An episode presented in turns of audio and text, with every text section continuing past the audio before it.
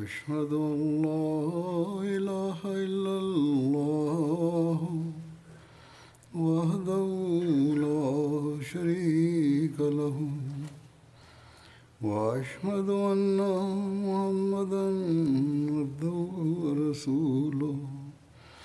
أما بعد فأعوذ بالله من الشيطان الرجيم. بسم الله الرحمن الرحيم. الحمد لله رب العالمين. الرحمن الرحيم. مالك يوم الدين. إياك نعبد وإياك نستعين. اهدنا الصراط المستقيم. صراط الذين أنعمت عليهم غير المغضوب عليهم ولا الضالين.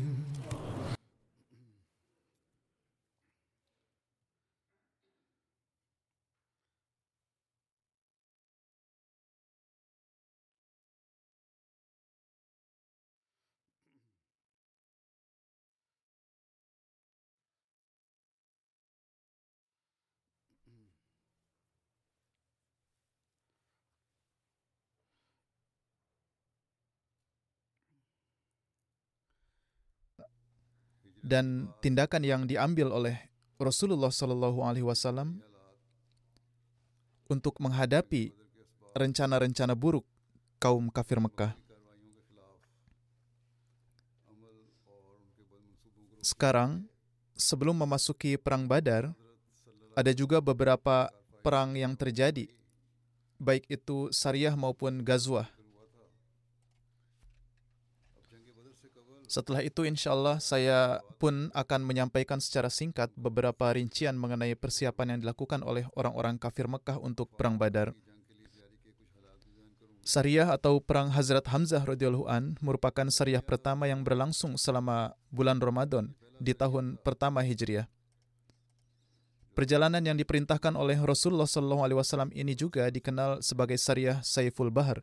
Bendera untuk perang ini berwarna putih dan dibawa oleh Abu Marsad Ghanwi radhiyallahu an.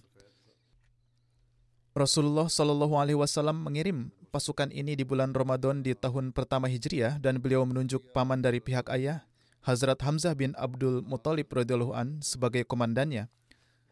Ada 30 muhajirin menyertai beliau. Mereka mencapai pantai Laut Merah dengan melewati Is dan bertemu dengan kafilah yang dipimpin oleh Abu Jahal yang kembali dari Syam.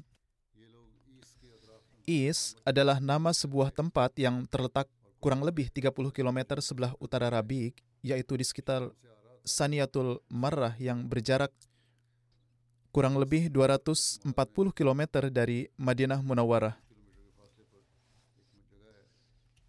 Ada sebuah sumur bernama Zanabatul Is yang dikelilingi oleh pohon-pohon akasia dan lain-lain. Oleh karena itu, daerah tersebut dinamakan Is. Tempat ini dihuni oleh Bani Sulaim. Kafilah dagang Quraisy dalam perjalanan ke Syam melewati daerah ini. Alhasil, kedua belah pihak membentuk barisan mereka untuk berperang dan telah saling berhadapan. Hampir terjadi pertempuran, tetapi salah seorang pemimpin mereka menyelesaikan masalah ini sehingga kedua belah pihak kembali.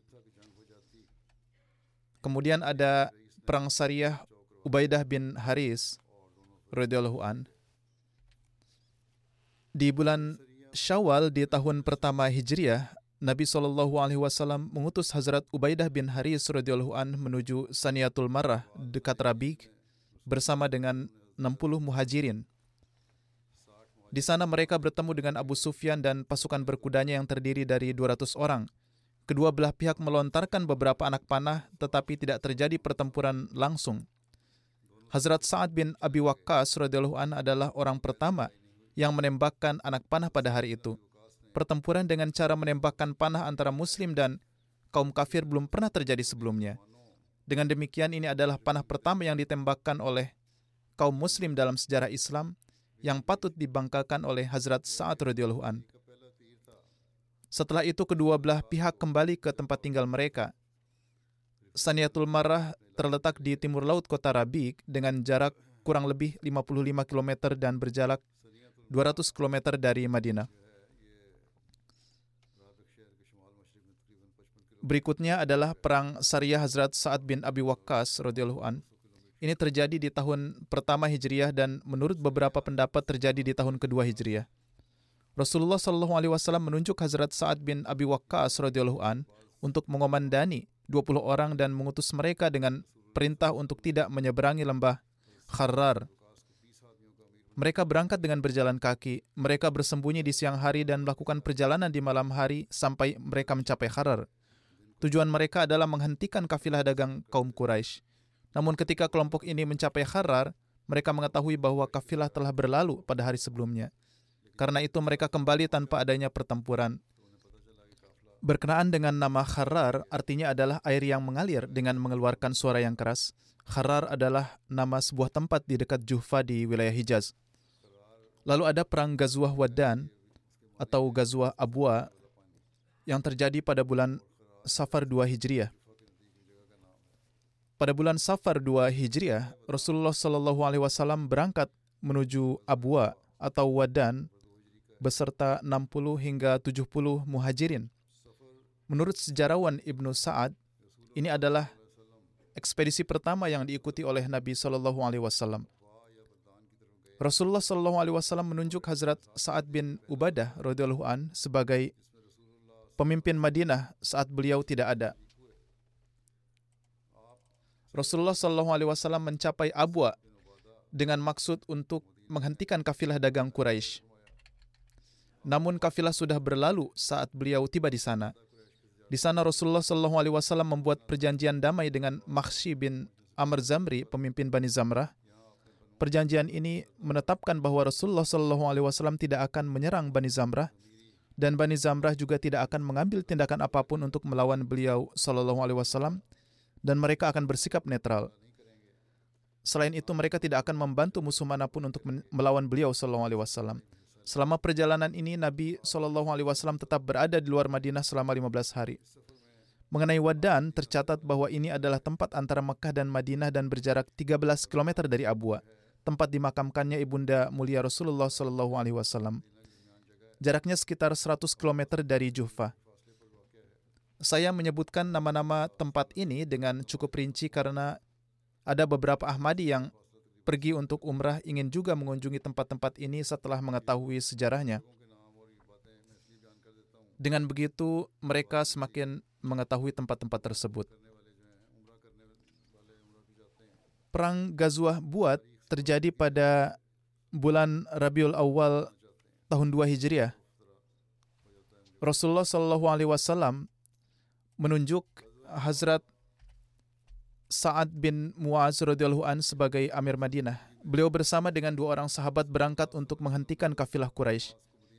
Kafilah ini terdiri dari Umayyah bin Khalf bersama 100 orang Quraisy lainnya dan 2.500 ekor unta.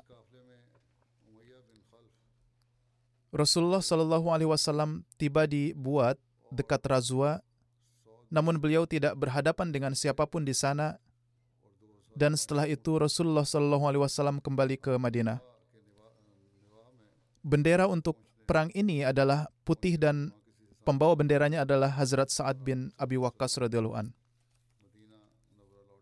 Mengenai buat tertera bahwa ini adalah dua gunung milik suku Jahinah yang terletak di sepanjang jalur antara Makkah dan Syria dan di sampingnya terdapat gunung Razwa yang terkenal.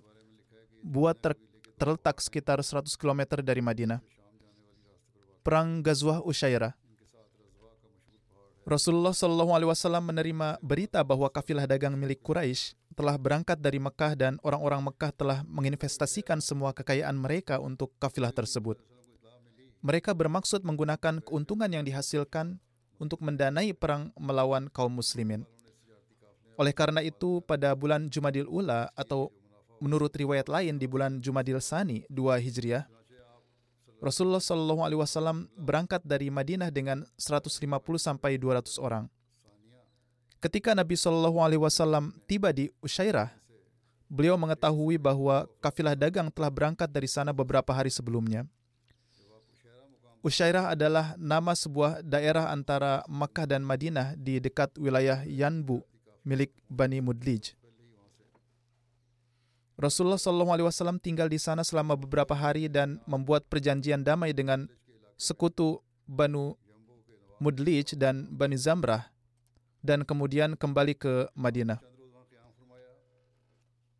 Kafilah Quraisy ini adalah kafilah yang sama yang sekembalinya dari Syria, Rasulullah Shallallahu Alaihi Wasallam berangkat lagi dan kemudian pada akhirnya berujung dengan terjadinya perang Badar. Perang Gazwah Badrul Ula. Sepuluh hari setelah Rasulullah Shallallahu Alaihi Wasallam kembali ke Madinah setelah perang Gazwah Usyairah, Kurs bin Jabir menyerang area tempat menggembala ternak di Madinah. Rasulullah Shallallahu Alaihi Wasallam berangkat untuk mengejarnya. Rasulullah Shallallahu Alaihi Wasallam menunjuk Hazrat Zaid bin Harisah sebagai Amir Madinah. Rasulullah Shallallahu Alaihi Wasallam tiba di sebuah lembah dekat Badar yang disebut Safwan. Safwan adalah sebuah lembah di dekat Badar. Namun Kurs bin Jabir bergerak dengan cepat sehingga Nabi Shallallahu Alaihi Wasallam tidak dapat mencapainya. Perang ini disebut juga dengan nama Badrul Ula.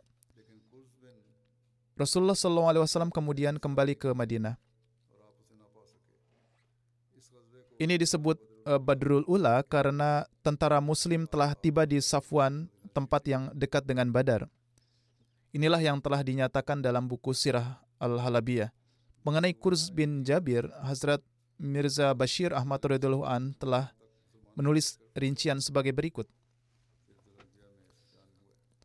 Penyerangan yang dilancarkan oleh Kurz bin Jabir ini bukanlah serangan dari orang pedalaman yang biasa-biasa saja melainkan sudah pasti bahwa ia menyerang kaum muslim atas nama kaum Quraisy dengan tujuan tertentu. Bahkan sangat mungkin bahwa ia secara khusus datang dengan maksud untuk melukai Rasulullah SAW. Tetapi setelah mendapati umat Islam dalam keadaan waspada, ia memutuskan untuk merampok unta dan melarikan diri. Ini juga menunjukkan bahwa suku Quraisy Mekah telah merencanakan untuk menyerang Madinah guna menghancurkan kaum muslim. Juga perlu diingat bahwa umat Islam telah diberi izin untuk jihad dengan pedang sebelumnya dan dalam usaha membela diri, mereka telah mulai menempuh upaya-upaya awal. Namun hingga saat itu, kaum muslim masih belum mengalami kerugian dalam harta atau nyawa. Namun, penyerbuan Kurs bin Jabir adalah salah satu yang telah merugikan kaum muslim. Dengan kata lain, bahkan setelah menerima tantangan kaum Quraisy, orang-orang kafirlah yang telah memulai pertempuran.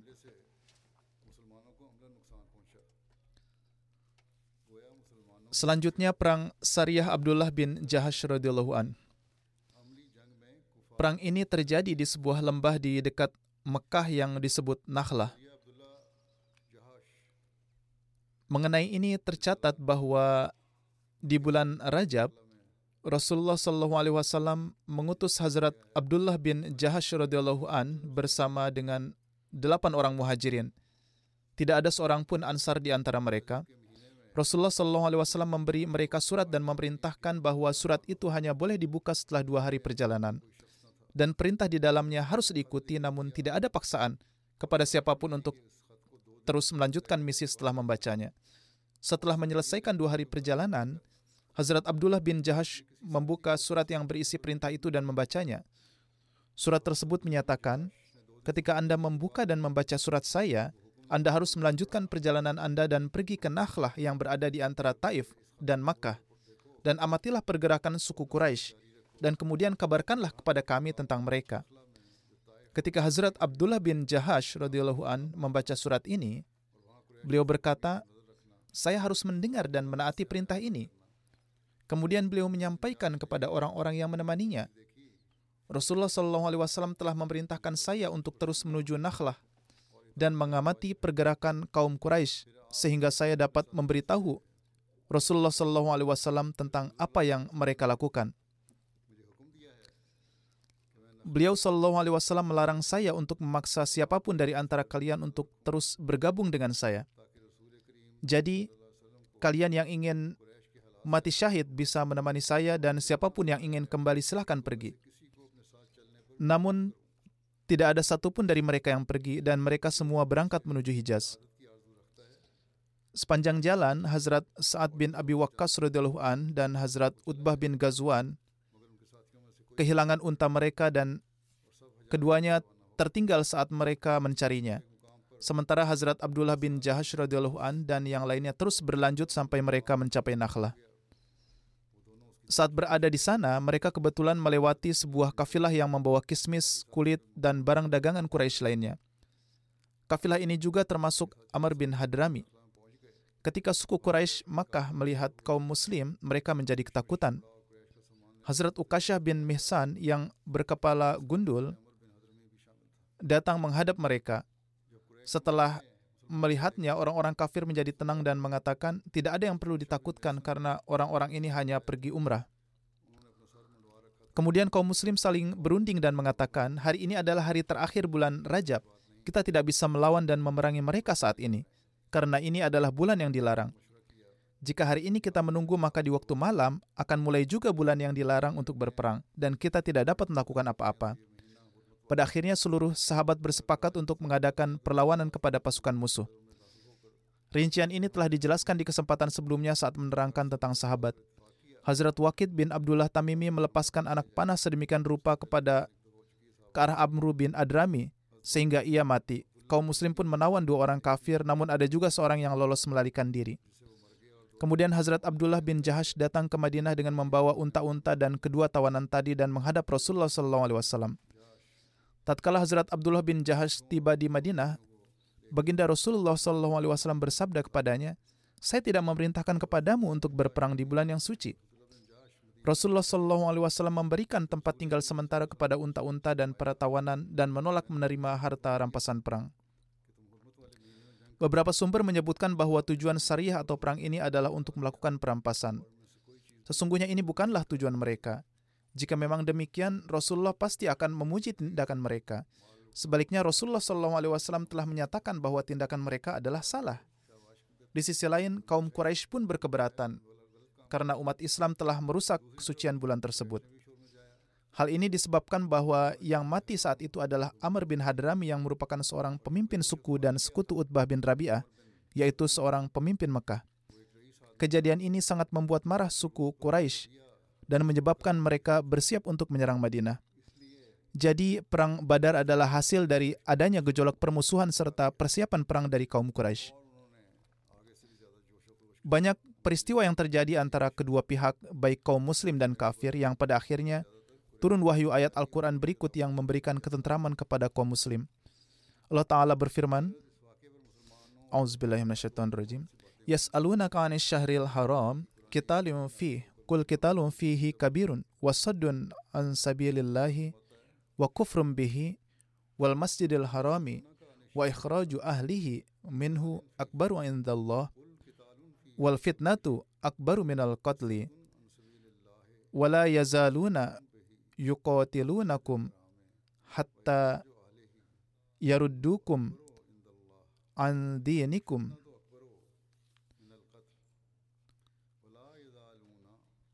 hatta yaruddukum an dinikum in. Yakni mereka bertanya kepadamu tentang perang di bulan suci. Maka jawablah kepada mereka bahwa sesungguhnya berperang di bulan suci adalah suatu dosa yang sangat besar. Tetapi menghalangi manusia secara paksa dari agama Allah di bulan suci, ingkar kepadanya, menghalangi ke Masjidil Haram dan mengusir penghuninya dari tempat itu, seperti yang kalian yakni kaum musyrik lakukan adalah suatu dosa yang lebih besar lagi di sisi Allah dari berperang di bulan suci. Dan sesungguhnya menyebarkan fitnah atau kekacauan ke penjuru negeri di bulan suci adalah lebih keji dari peperangan untuk menghentikan mereka. Wahai kaum muslim, keadaan orang-orang kafir adalah bahwa mereka telah begitu dibutakan oleh permusuhan mereka kepada kalian, sehingga mereka tidak akan berhenti memerangi kalian sampai kalian berpaling dari keimanan kalian, jikalau mereka pun sanggup melakukan ini. Meski demikian, Allah Ta'ala mengetahui bahwa orang-orang kafir akan terus berupaya untuk memalingkan umat Islam dari keyakinan mereka. Maka dari itu Allah Ta'ala tidak menampakkan ketidaksukaan apa pun atas apa yang telah terjadi. Telah terbukti di dalam sejarah juga bahwa para pemuka Quraisy terus menyebarkan propaganda berdarah mereka terhadap Islam di bulan suci bahkan sembari mengambil manfaat dari jemaah-jemaah dan kafilah-kafilah yang datang selama bulan suci. Dan bahkan di dalam bulan-bulan itu mereka semakin keras dalam usaha keji mereka. Kemudian dengan sungguh tanpa malu dan demi memberikan ketenangan semu pada hati mereka, mereka memindahkan bulan-bulan suci itu sekehendak hati mereka, di mana perbuatan mereka ini disebut juga dengan istilah nasi. Jadi jawaban ini tidak hanya memberikan ketentraman kepada kaum muslim, tetapi kaum Quraisy pun menjadi sedikit lunak. Mereka mengetahui bahwa telah turun wahyu dari Tuhan. Saat itu tiba utusan mereka ke Madinah untuk membebaskan kedua tawanan itu. Tetapi karena hingga saat itu Sa'ad bin Abi Waqqas radhiyallahu an dan Utbah radhiyallahu an belum kembali dan Rasulullah SAW sadar akan masalah serius jika mereka jatuh ke tangan Quraisy, yaitu mereka tidak akan melepaskannya hidup-hidup. Maka dari itu Rasulullah SAW menolak untuk membebaskan para tawanan sampai sampai mereka kembali. Rasulullah SAW bersabda, tatkala orang-orang saya kembali ke Madinah dengan selamat, maka aku akan membebaskan orang-orangmu. Maka sekembalinya mereka Rasulullah SAW membebaskan kedua tawanan itu setelah mengambil uang tebusan. Kemudian Gazwah atau Perang Badrul Kubra. Al-Quran menyebutnya sebagai Yaumul Furqan, Hazrat Khalifatul Masih Awal radhiyallahu an menerangkan bahwa furqan atau pembeda bagi Rasulullah SAW terjadi pada hari Badar, yaitu ketika para pemimpin besar musuh mengalami kebinasaan dan kaum Muslim meraih kemenangan. Hazrat Khalifatul Masih Awal radhiyallahu an di tempat lain dalam menjelaskan makna kata furqan ini bersabda, dari Al-Quran saya dapat memahami bahwa furkan bermakna suatu kemenangan yang mengakibatkan patahnya tulang punggung atau kekuatan utama musuh. Perang ini disebut juga dengan istilah Badrus Saniyah atau Badrul Kubra, Badrul Uzma, dan Badrul Kital. Rasulullah SAW mengetahui bahwa Abu Sufyan kembali dari Syria bersama kafilah dagang Quraisy yang terdiri dari seribu unta. Kafilah ini membawa sejumlah besar kekayaan suku Quraisy. Seorang yang memiliki emas dalam jumlah sedikit pun ikut serta dalam mendanai kafilah ini. Dikatakan bahwa banyak kekayaan yang diinvestasikan di dalamnya. Kafilah ini terdiri dari 30 sampai 40 orang atau menurut sebuah riwayat 70 orang. Ini adalah kafilah yang sama yang diikuti oleh Rasulullah SAW hingga mencapai Usyairah namun kafilah itu sudah dalam perjalanan ke Syria. Untuk perjalanan ini, yang mulia Rasulullah SAW berangkat di bulan Jumadil Ula atau Jumadil Akhir tahun 2 Hijriah. Setelah mengetahui tentang kembalinya rombongan mereka ini, Rasulullah SAW menyeru kaum Muslim untuk bergerak bersama beliau dan bersabda, "Ini adalah kafilah dagang kaum Quraisy yang membawa sebagian besar kekayaan mereka." majulah mudah-mudahan Allah menurunkan harta ganimah kepada kalian. Sebagian orang yang terbiasa mencari peluang untuk melontarkan tuduhan atau yang berpikiran dangkal, mereka menuduh bahwa kaum muslim pergi ke Madinah untuk merampas kekayaan, yang mana dalilnya adalah upaya kaum muslim dalam mengejar kafilah ini. Tuduhan semacam ini hanyalah karena kedangkalan dan kebodohan mereka, dan karena ketidaktahuan mereka akan suasana perang pada saat itu. Sesungguhnya upaya menahan kafilah dagang Quraisy saat itu bukanlah suatu hal yang patut menjadi keberatan. Di mana berkenaan dengan hal ini, Hazrat Mirza Bashir Ahmad Sahib menjelaskan hal ini secara rinci dalam Sirat Khataman Nabiyin. Upaya pergerakan untuk menahan kafilah itu sama sekali tidak menjadi suatu keberatan. Alasannya karena pertama, kafilah yang secara khusus dikejar oleh kaum muslim ini bukanlah kafilah biasa. Setiap pria dan wanita kaum Quraisy memiliki bagian harta mereka di dalamnya dan darinya dimaklumi bahwa harta itu telah diniatkan oleh para pemimpin Quraisy agar keuntungannya kelak dipergunakan untuk memerangi kaum muslim. Sejarah membuktikan bahwa keuntungan ini digunakan untuk persiapan perang Uhud. Jadi, pencegatan kafilah ini merupakan bagian penting dari taktik perang. Kedua, secara umum, mencegat kafilah Quraisy juga adalah penting karena mereka membawa persenjataan dan mereka melalui jalan yang sangat dekat dari Madinah. Sehingga kaum muslim pun setiap saat berada dalam bahaya dan hal ini perlu ditanggulangi. Ketiga, jalan mana pun yang diambil oleh kafilah ini, mereka akan sangat menghasut suku-suku Arab untuk melawan kaum muslim yang menyebabkan keadaan kaum muslim menjadi semakin rentan. Dengan demikian, menghentikan pergerakan mereka adalah bagian dari upaya perlindungan dan membela diri kaum muslim. Keempat, mata pencaharian kaum Quraisy terutama bergantung pada perdagangan. Dan karena alasan ini, maka penghentian kafilah-kafilah ini merupakan cara yang sangat baik untuk menyadarkan kaum Quraisy untuk menghentikan mereka dari upaya-upaya berperang dan untuk menekan mereka ke arah penegakan kedamaian. Dewasa ini pun untuk mencegah perang seperti ini beberapa negara memberlakukan sanksi. Namun ini juga diterapkan secara salah dan aniaya. Jadi ini adalah upaya yang mirip dengan tindakan menjatuhkan sanksi. Selain itu, tujuan menghentikan kafilah-kafilah itu bukanlah untuk merampas mereka, tetapi sebagaimana Al-Quran suci secara jelas telah menerangkan bahwa tujuan utama umat muslim adalah dalam misi khusus menghentikan kafilah ini bukanlah karena harta mereka, tetapi dalam upaya mengurangi penderitaan dan kerja keras saat kelak akan menghadapi mereka dalam pertempuran.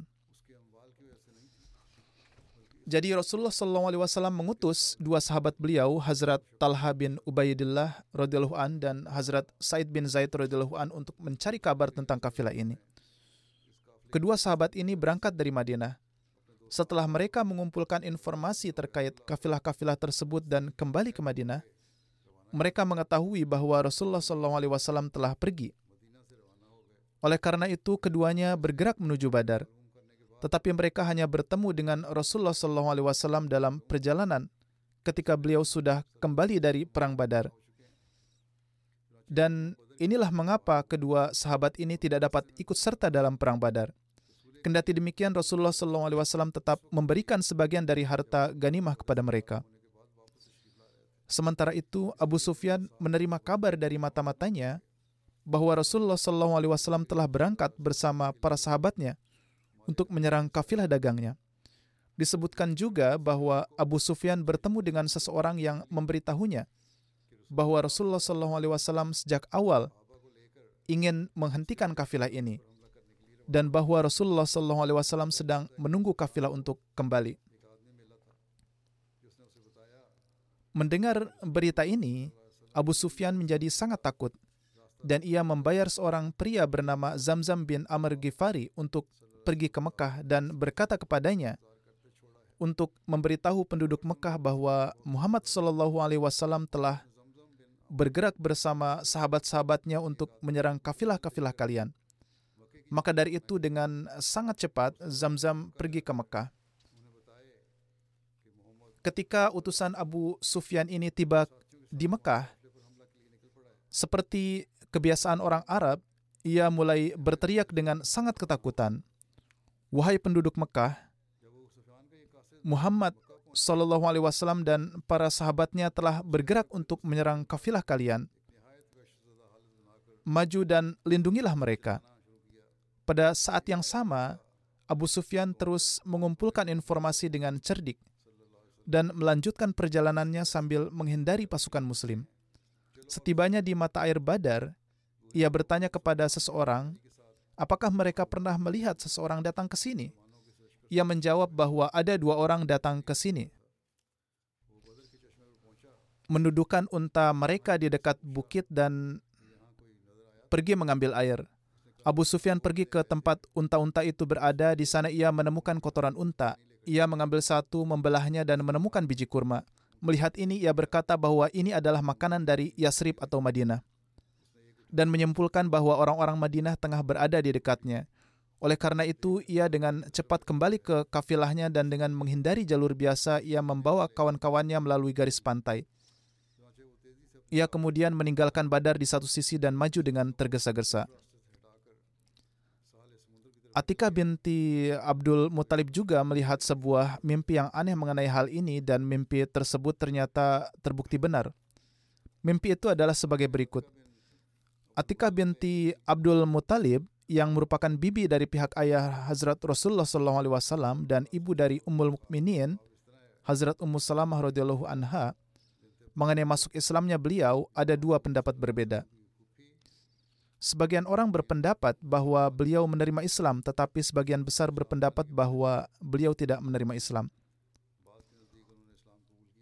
Bagaimanapun, tiga malam utusan Abu Sufyan, Zamzam, tiba di Mekah. Beliau melihat sebuah mimpi yang membuat uh, beliau ketakutan.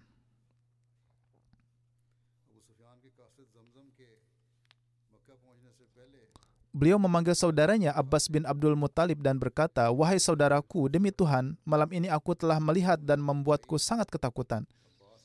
Aku khawatir suatu bencana atau musibah akan menimpa kaummu.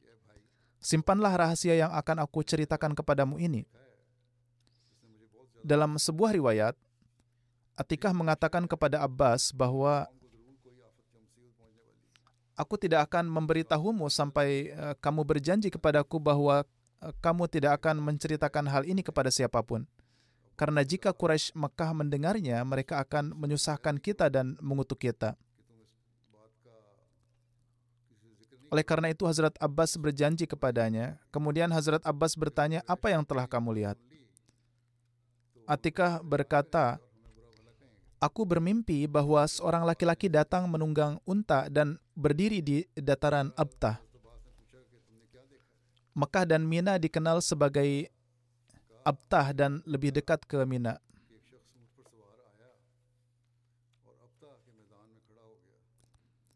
Lalu dia berteriak dengan suara keras, Wahai manusia, kembalilah ke tempat di mana kalian akan dibunuh dalam tiga hari.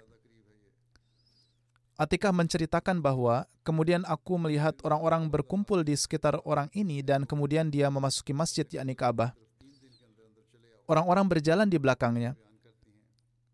Sementara orang-orang berkumpul di sekelilingnya, aku melihat untanya membawanya ke atap Ka'bah. Kemudian dia berteriak dengan cara yang sama, Wahai manusia, kembalilah ke tempat di mana kalian akan dibunuh dalam tiga hari. Kemudian aku melihat untanya membawanya ke puncak gunung Abu Kubais tertulis mengenai Gunung Abu Kubais bahwa itu adalah nama gunung yang terkenal di sebelah timur Mekah. Kemudian dari sana dia kembali berteriak seperti itu. Kemudian ia menggulingkan sebuah batu dari gunung itu, dan begitu sampai ke bawah, batu itu pecah berkeping-keping. Dan tidak ada satu rumah atau tempat tinggal yang tidak terkena pecahan batu yang jatuh. Mendengar ini, Hazrat Abbas berkata kepada Atikah, Demi Tuhan, mimpi ini sangat penting. Kamu sendiri harus merahasiakannya dan jangan menceritakannya kepada siapa pun. Setelah itu, Hazrat Abbas meninggalkan rumah Atikah dan di jalan, beliau bertemu dengan Walid bin Utbah. Ia adalah sahabat Hazrat Abbas. Beliau sendiri mengatakan kepada saudara perempuan beliau untuk tidak menceritakannya, tetapi beliau menceritakan mimpi tersebut kepada Walid.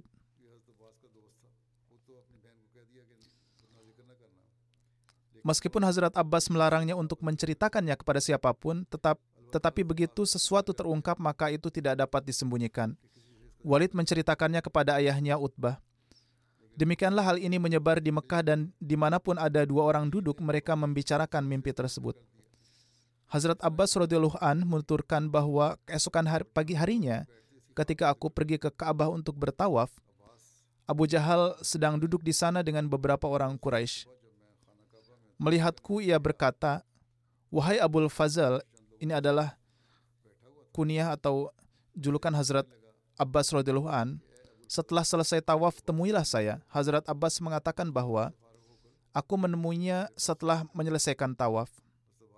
Lalu Abu Jahal berkata kepadaku, Wahai Banu Abdul Muthalib, sejak kapan Nabi perempuan muncul di antara kalian? Aku mengatakan, apa maksudmu? Ia mengatakan bahwa pria-pria kalian telah mendakwakan kenabian, yakni yang ia maksud adalah Hazrat Rasulullah SAW. Sekarang para wanita kalian juga telah mulai mengaku sebagai nabi. Mimpi apa yang telah dilihat Atikah ini? Hazrat Abbas menuturkan, aku mengatakan mimpi apa yang dia lihat.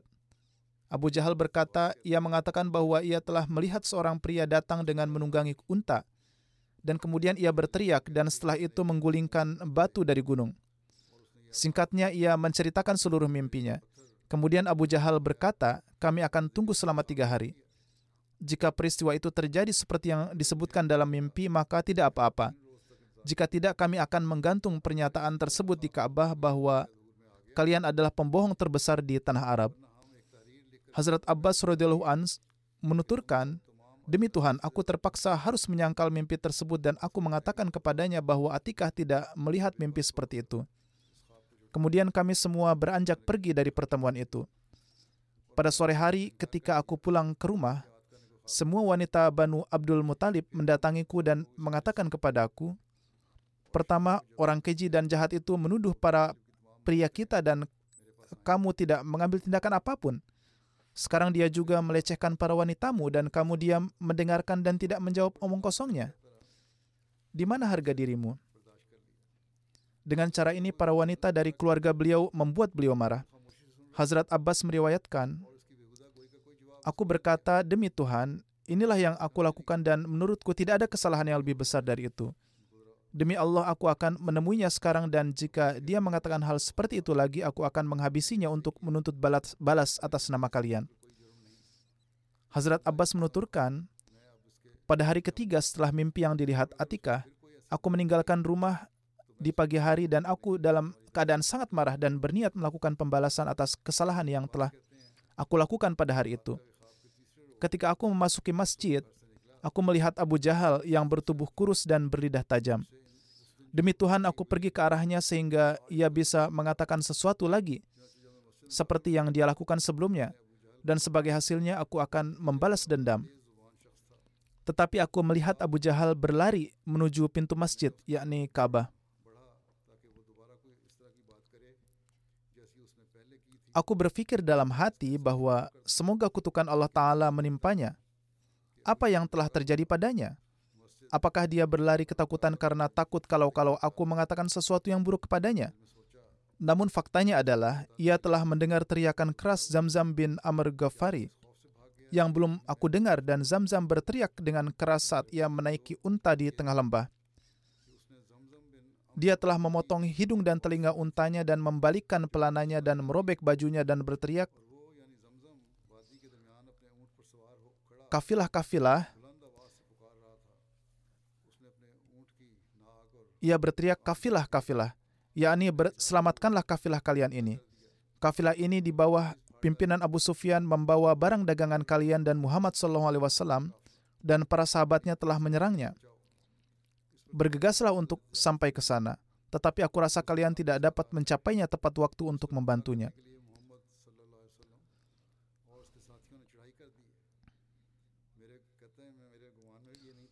Hazrat Abbas radhiyallahu an lebih lanjut meriwayatkan, kami berdua menjadi begitu sibuk dengan kejadian baru ini sehingga kami tidak dapat memper, memperhatikan masalah sebelumnya.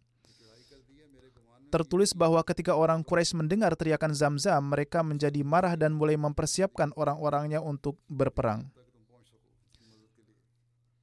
Mereka berkata Muhammad SAW dan para sahabatnya berpikir bahwa kafilah ini seperti kafilah dagang Ibnu Hazrami.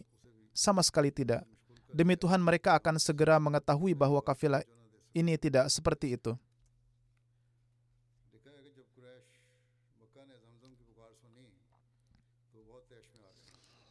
Mengenai kafilah Amr bin uh, Hadrami dan dibunuhnya mereka oleh umat Islam telah disebutkan sebelumnya sehubungan dengan ekspedisi Abdullah bin Jahash di mana umat Islam dengan mudah dapat membunuh Ibnu Hadrami dan menyita harta benda dan kekayaannya. Bagaimanapun, sekarang kaum Quraisy Mekah mulai membuat persiapan untuk berperang dan orang-orangnya pergi berperang secara pribadi atau mereka mengirim seseorang atas nama mereka dan membayar biaya mereka. Salah satu pemimpin mereka berkata, "Apakah kalian mengizinkan Muhammad Shallallahu Alaihi Wasallam dan para sahabatnya serta orang-orang Yasrib untuk merebut harta kalian?" Kekayaan dan perbekalan makanan saya tersedia bagi siapa pun yang membutuhkannya. Demikian pula, seseorang memberi 200 dinar, ada yang memberi 300 dinar, 500 dinar, dan lain sebagainya, dan berkata bahwa mereka bisa membelanjakannya bagaimanapun dan di mana pun mereka mau. Beberapa memberikan 20 unta untuk berperang dan sebagian yang lain menanggung seluruh biaya rumah tangga mereka yang berangkat berperang. Mereka yang tidak dapat secara pribadi ikut serta dalam pertempuran memberangkatkan orang lain untuk berperang dengan membayar semua pengeluaran mereka. Dengan cara ini, dalam dua atau tiga hari persiapan mereka untuk berperang pun telah selesai. Perlu diingat di sini bahwa meskipun dia telah mengumumkan agar mereka segera sampai di sana, namun mereka menghabiskan dua atau tiga hari untuk membuat persiapan penuh untuk berperang. Upaya mereka untuk membuat persiapan membuktikan bahwa orang-orang kafir Mekah sebenarnya sedang mencari alasan untuk terlibat dalam pertempuran yang layak dengan kaum muslimin. Jika niat mereka hanya untuk melindungi kafilah, maka mereka akan segera sampai di sana setelah mendengar berita tersebut. Senjata apa pun yang ada di tangan mereka, mereka akan membawanya dan sampai di sana. Namun bukan itu masalahnya. Alih-alih melindungi kafilah, mereka bersiap untuk berperang. Sehubungan dengan para pemimpin Quraisy tertulis tertulis bahwa lima pemimpin Umayyah bin Khalaf, Utbah bin Rabi'ah, Syaibah bin Rabi'ah, Zumah bin Aswad dan Hakim bin Hizam mengundi dengan anak panah untuk menentukan apakah mereka harus pergi berperang atau tidak. Yang darinya keluar anak panah yang menandakan bahwa mereka jangan ber, pergi berperang. Yakni anak panah yang keluar adalah anak panah yang di atasnya tertulis bahwa mereka tidak boleh maju berperang. Namun mereka semua dengan suara bulat memutuskan bahwa mereka tidak boleh melanjutkan pertempuran. Namun Abu Jahal mendatangi mereka dan mendesak agar mereka pergi. Uqbah bin Abu Mu'is dan Nazar bin Haris mendukung Abu Jahal dan mendesak yang lain agar mereka pergi berperang. Atas hal ini budak Utbah dan Syaibah berkata, Demi Tuhan, kalian berdua tidak akan pergi berperang, melainkan kalian berdua pergi menuju ke tempat di mana kalian akan dibunuh. Selanjutnya mereka berdua memutuskan untuk tidak ber pergi berperang, tetapi Abu Jahal sangat bersikeras sehingga pada akhirnya mereka berdua memutuskan untuk pergi bersama yang lain dan kemudian mereka akan kembali di tengah perjalanan. Rincian lebih lanjut tentang uh, persiapan yang dilakukan oleh orang-orang kafir untuk uh, berperang, keberangkatan mereka dan berbagai kejadian yang berkaitan dengan ini insya Allah akan disampaikan di masa mendatang karena cukup banyak rincian